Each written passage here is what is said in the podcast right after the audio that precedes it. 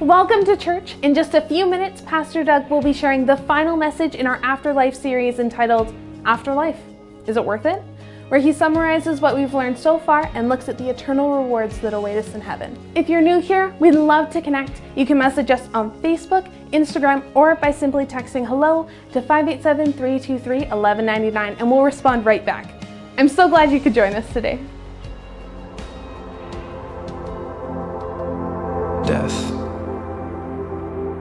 A reality that we all have to face.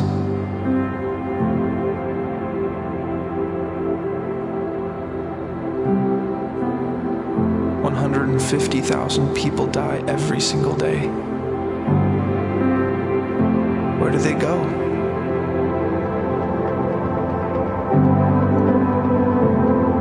Are their souls somewhere else, or are they just gone?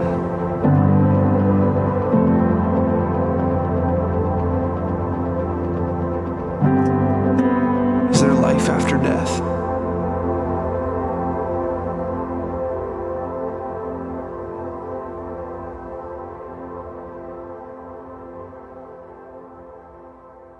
So I'm Pastor Doug, and we're wrapping up our series entitled Afterlife. And if you missed any of the previous episodes, so to speak, you can catch them on our YouTube page or our Facebook page or on our website. And this has been a great series for maybe those who aren't Christ followers, who have questions about life after death. They're not sure, maybe they've heard of people or they've seen a movie about people who've had near-death experiences and they're like, well, what's that all about? Or they have questions about heaven or hell. It's been a really good series to answer some of those questions. We've looked at, is there evidence for the afterlife? We've looked at, what happens to me when I die? What is heaven like? Who's going to be there? Is it real? Is hell real? Sorry. And even though we've determined over this series that near-death experiences in and of themselves, they can't be taken as absolutely conclusive evidence for the afterlife, but millions have experienced them, and they've experienced these dramatic, life-changing events. And even Psychology Today, the magazine, states that the near-death experience is often considered to be the most persuasive bit of evidence for the continuation of life after physical death. And those who have had a near-death experience, they say that it's nothing at all. It's nothing at all like a dream or a memory, they all agree. It is instead the most sensory experience they have ever encountered. And the profound impact of the experiences on these individuals cannot be denied.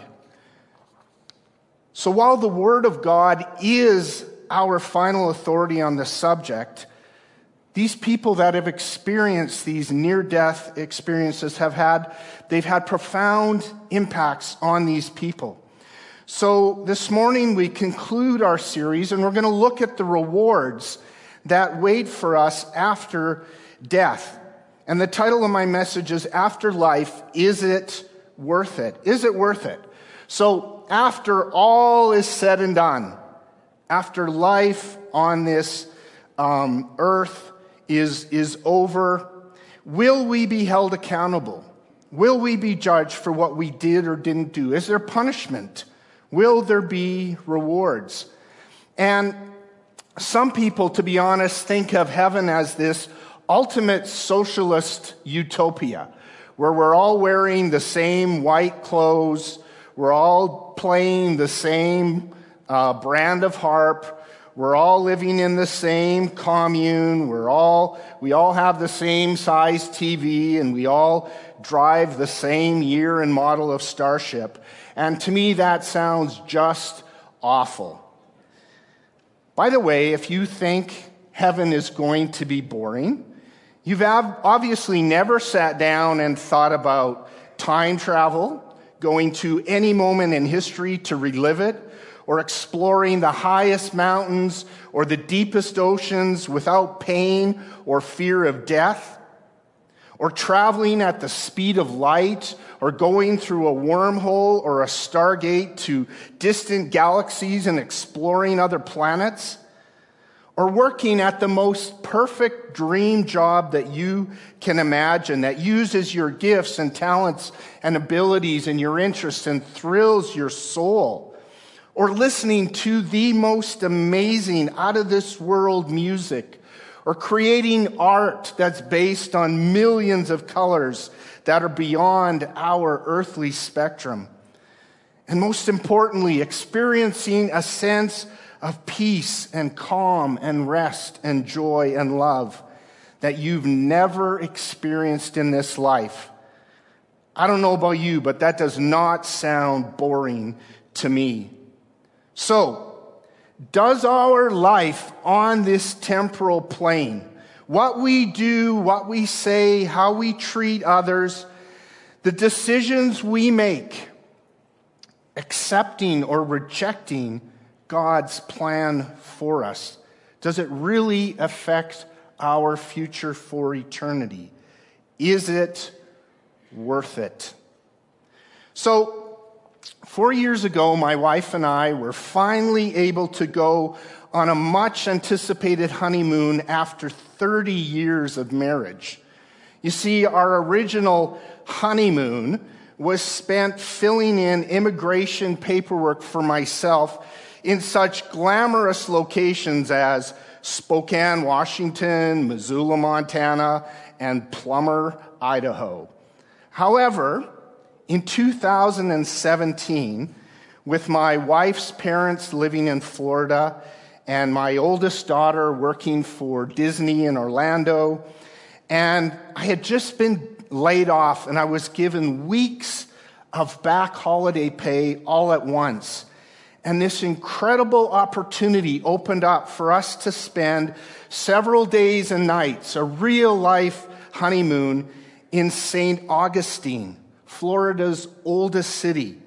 And this wonderful location is a former pirate town on the coast, full of adventure and breathtaking history and gorgeous scenery and delightful museums and Spanish forts and haunted hotels and so much more. And one of the sites we visited was where Spanish explorer Ponce de Leon allegedly discovered the magical spring of water known as the Fountain of Youth. You see, after being badly injured in battle, he took several ships and put great effort into discovering the source that could grant him eternal youth, that could grant him eternal life. Truly, it would be the greatest reward possible. Truly, it would be worth it for all of the work and effort he was putting in. So, there we were. We were at the Fountain of Youth. We even have a picture. And I know some of you are skeptical and thinking, how did you know it was legitimate, not just a tourist trap? Well, because there was a sign. Not a sign from heaven, but a written sign, and it was carved in stone. And they had plastic disposable cups for us to drink from the fountain and everything. It must have been legit. So what a golden opportunity. It would be worth it. I took a huge drink and let the youth flow through my body. My wife, on the other hand, took her cup like this, and she took a small sip, and then she decided it tasted gross, and she poured it out on the ground. Can you believe it? What a waste. I'm actually 84 years old in this picture, but I don't look a day over 53 because I drank of my reward. It was so worth it. Okay, my wife, on the other hand, has always looked eternally young, so how can I complain? While Ponce de Leon dedicated much time and resources and put great effort in trying to find eternal life in a spring of water, was it worth it? No, because he eventually was shot and killed by a poison arrow. So, fast forward to the end of our lives as we're looking back, but more importantly, as we're looking forward to eternity. Is it worth it? As Pastor Bev mentioned last week, which I thought was a really, really great insight, he said, every human was created in God's image and is therefore an eternal being. However, we're living in a temporary shell, in a temporary world, making some decisions that are temporary, but ultimately, we are given choices and we make decisions that have eternal implications that we will eventually be accountable for. How huge is that? Our decisions and choices in this temporary world will have eternal consequences. 2 Corinthians 5 says, for we know that when this earthly tent that we live in is taken down, that is, when we die and leave this earthly body, we will have a house in heaven, an eternal body made for us by God himself, and not by human hands. We grow weary in our present bodies, and we long to put on our heavenly bodies like new clothing. For we will put on heavenly bodies, and we will not be spirits without bodies. And then he goes on in verse 10 to say, for we must all stand before Christ to be judged. We will each receive whatever we deserve for the good or evil that we have done in this earthly body. The King James says, for we must all appear before the judgment seat of Christ. And as we conclude our series, we want to look at what these eternal implications are, what these heavenly rewards look like. It's fascinating that one of the most common aspects of near-death experiences is an event that is a life review of some kind, even among those from non-Western, non-Christian faiths. A huge study of near-death experiences among people from the Hindu faith did not report experiences related to reincarnation, as you might think, but rather consistently featured a white-robed man who had a book of accounts for their lives. These life reviews in the presence of God during near-death experiences consistently have the greatest and very sobering effect on those who have experienced them. So let's see what the Bible has to say about final rewards. Let's see if it's worth it. And at the end of time, there appear to be two judgments, one for believers and one for non-believers. This, however, is open to some interpretation, as it may be two different aspects to the same judgment time. But Revelation 20 says, and I saw a great white throne and the one sitting on it. The earth and sky fled from his presence, but they found no place to hide. I saw the dead, both great and small, standing before God's throne, and the books. Notice that it's plural. And the books were opened, including the book of life. And the dead were judged according to what they had done, as recorded in the books. The sea gave up its dead, and death and the grave gave up their dead. And all were judged according to their deeds. Then death and the grave were thrown into the lake of fire.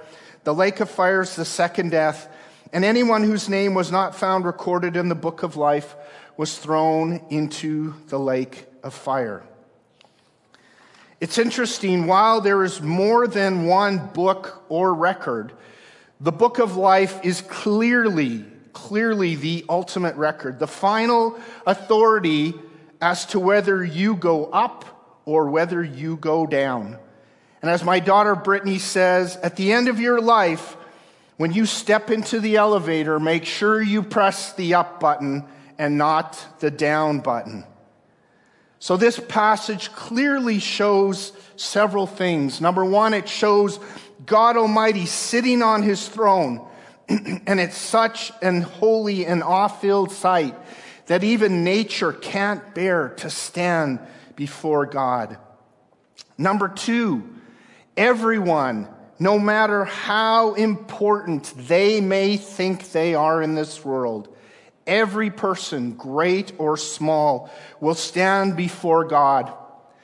And I don't know about you, but this is very comforting to me, because we constantly see the rich, the elite, the politicians, and others who seem to be untouchable and seem to get away with evil and corruption without any apparent consequences, while the innocent suffer.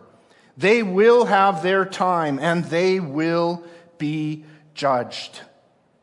Number three, all will be judged according to their deeds, meaning everyone's life will be reviewed and evaluated. Now, I want to make it clear that no one is saved by the works that they do, but our lives will certainly be evaluated on how we handle the gifts and the talents and the opportunities and the responsibilities we were given in this life. And most importantly, how we loved God and how we cared for others. Number four, anyone not found in the book of life is thrown into the lake of fire or hell. And I won't touch on hell this morning, as Pastor Bev did an excellent job last week. Then in 2 Corinthians 5:10, it says, "For we must all appear before the judgment seat of Christ, so that each one may receive what is due for what he has done in the body, whether good or evil." The Amplified translation says, "For we, believers, will be called to account, and must all appear before the judgment seat of Christ, so that each one may be repaid for what has been done in the body, whether good or bad. That is, each will be held responsible for their actions, their purposes, their goals, their motives, and the use or misuse of their time, opportunity, and abilities." So, wow, this is pretty serious stuff.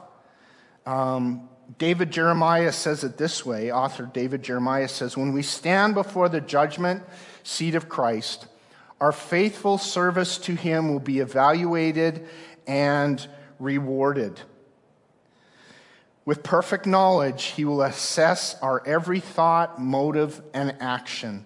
The prospect of the coming judgment should motivate us to be more like Christ in our daily life, running our spiritual race toward his heavenly rewards."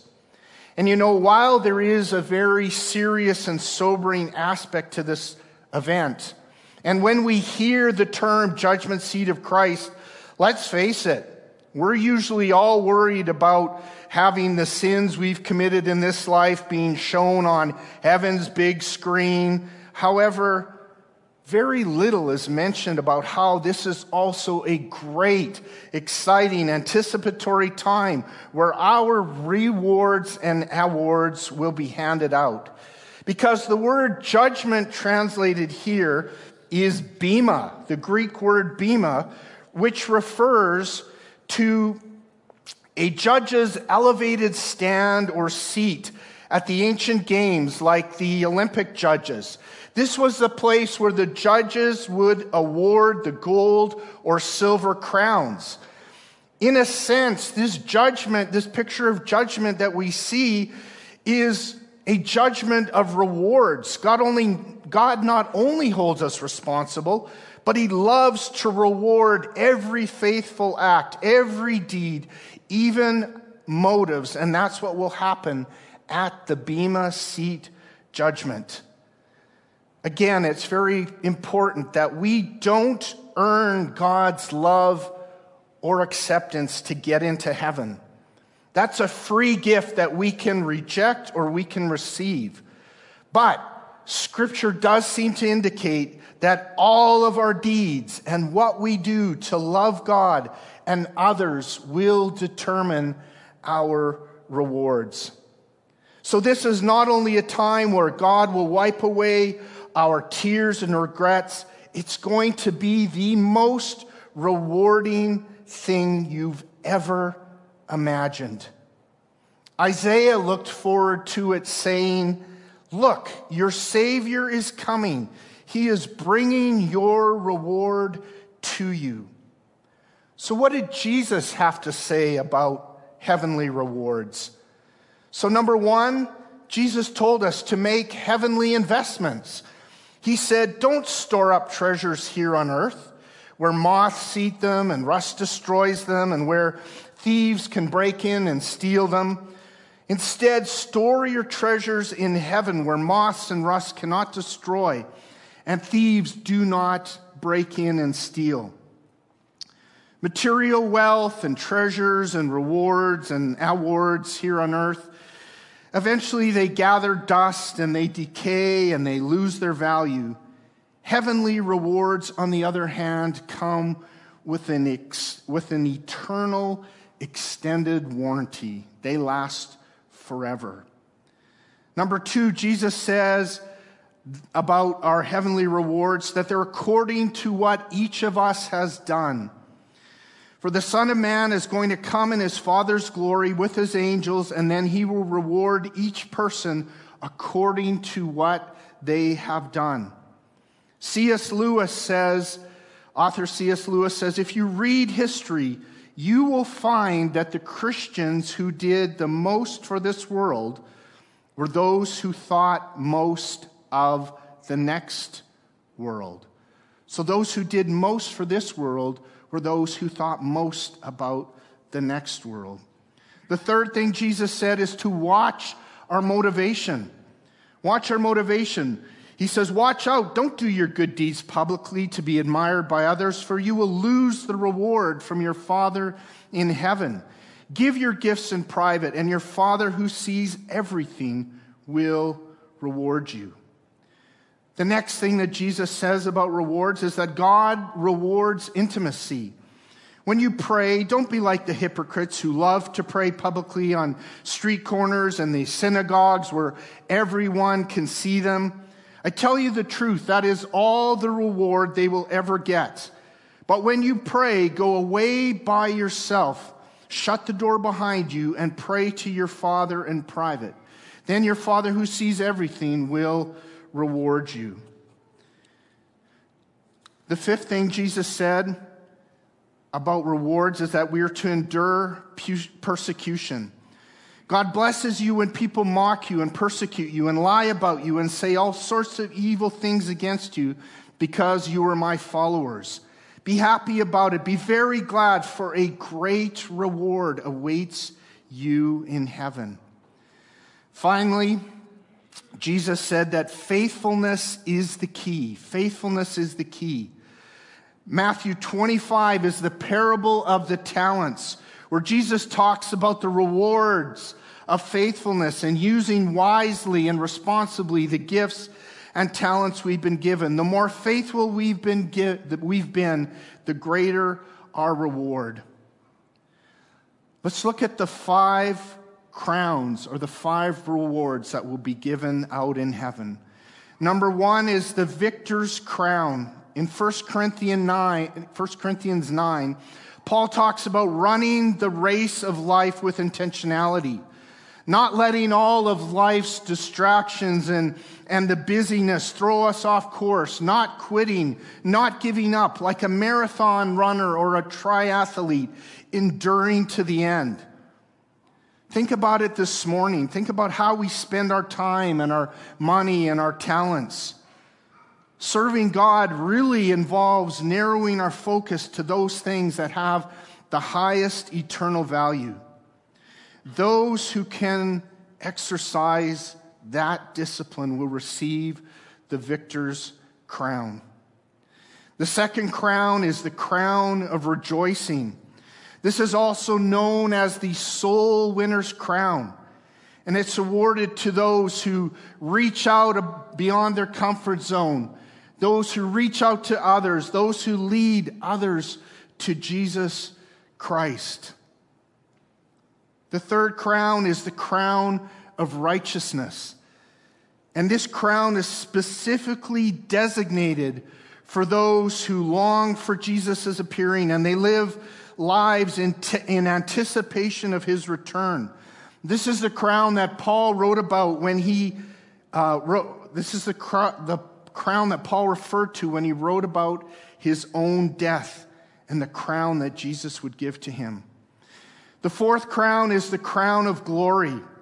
This crown is given to faithful shepherds or leaders of God's people, those who have answered the call to faithfully teach or faithfully lead or faithfully care and guide others. There are many, many in the church, including incredible volunteers who have laid down their lives for other people, who have generously given of their time and their energy and their resources to serve and touch people. These are the kind of people who will receive this crown. The fifth crown is the crown of life.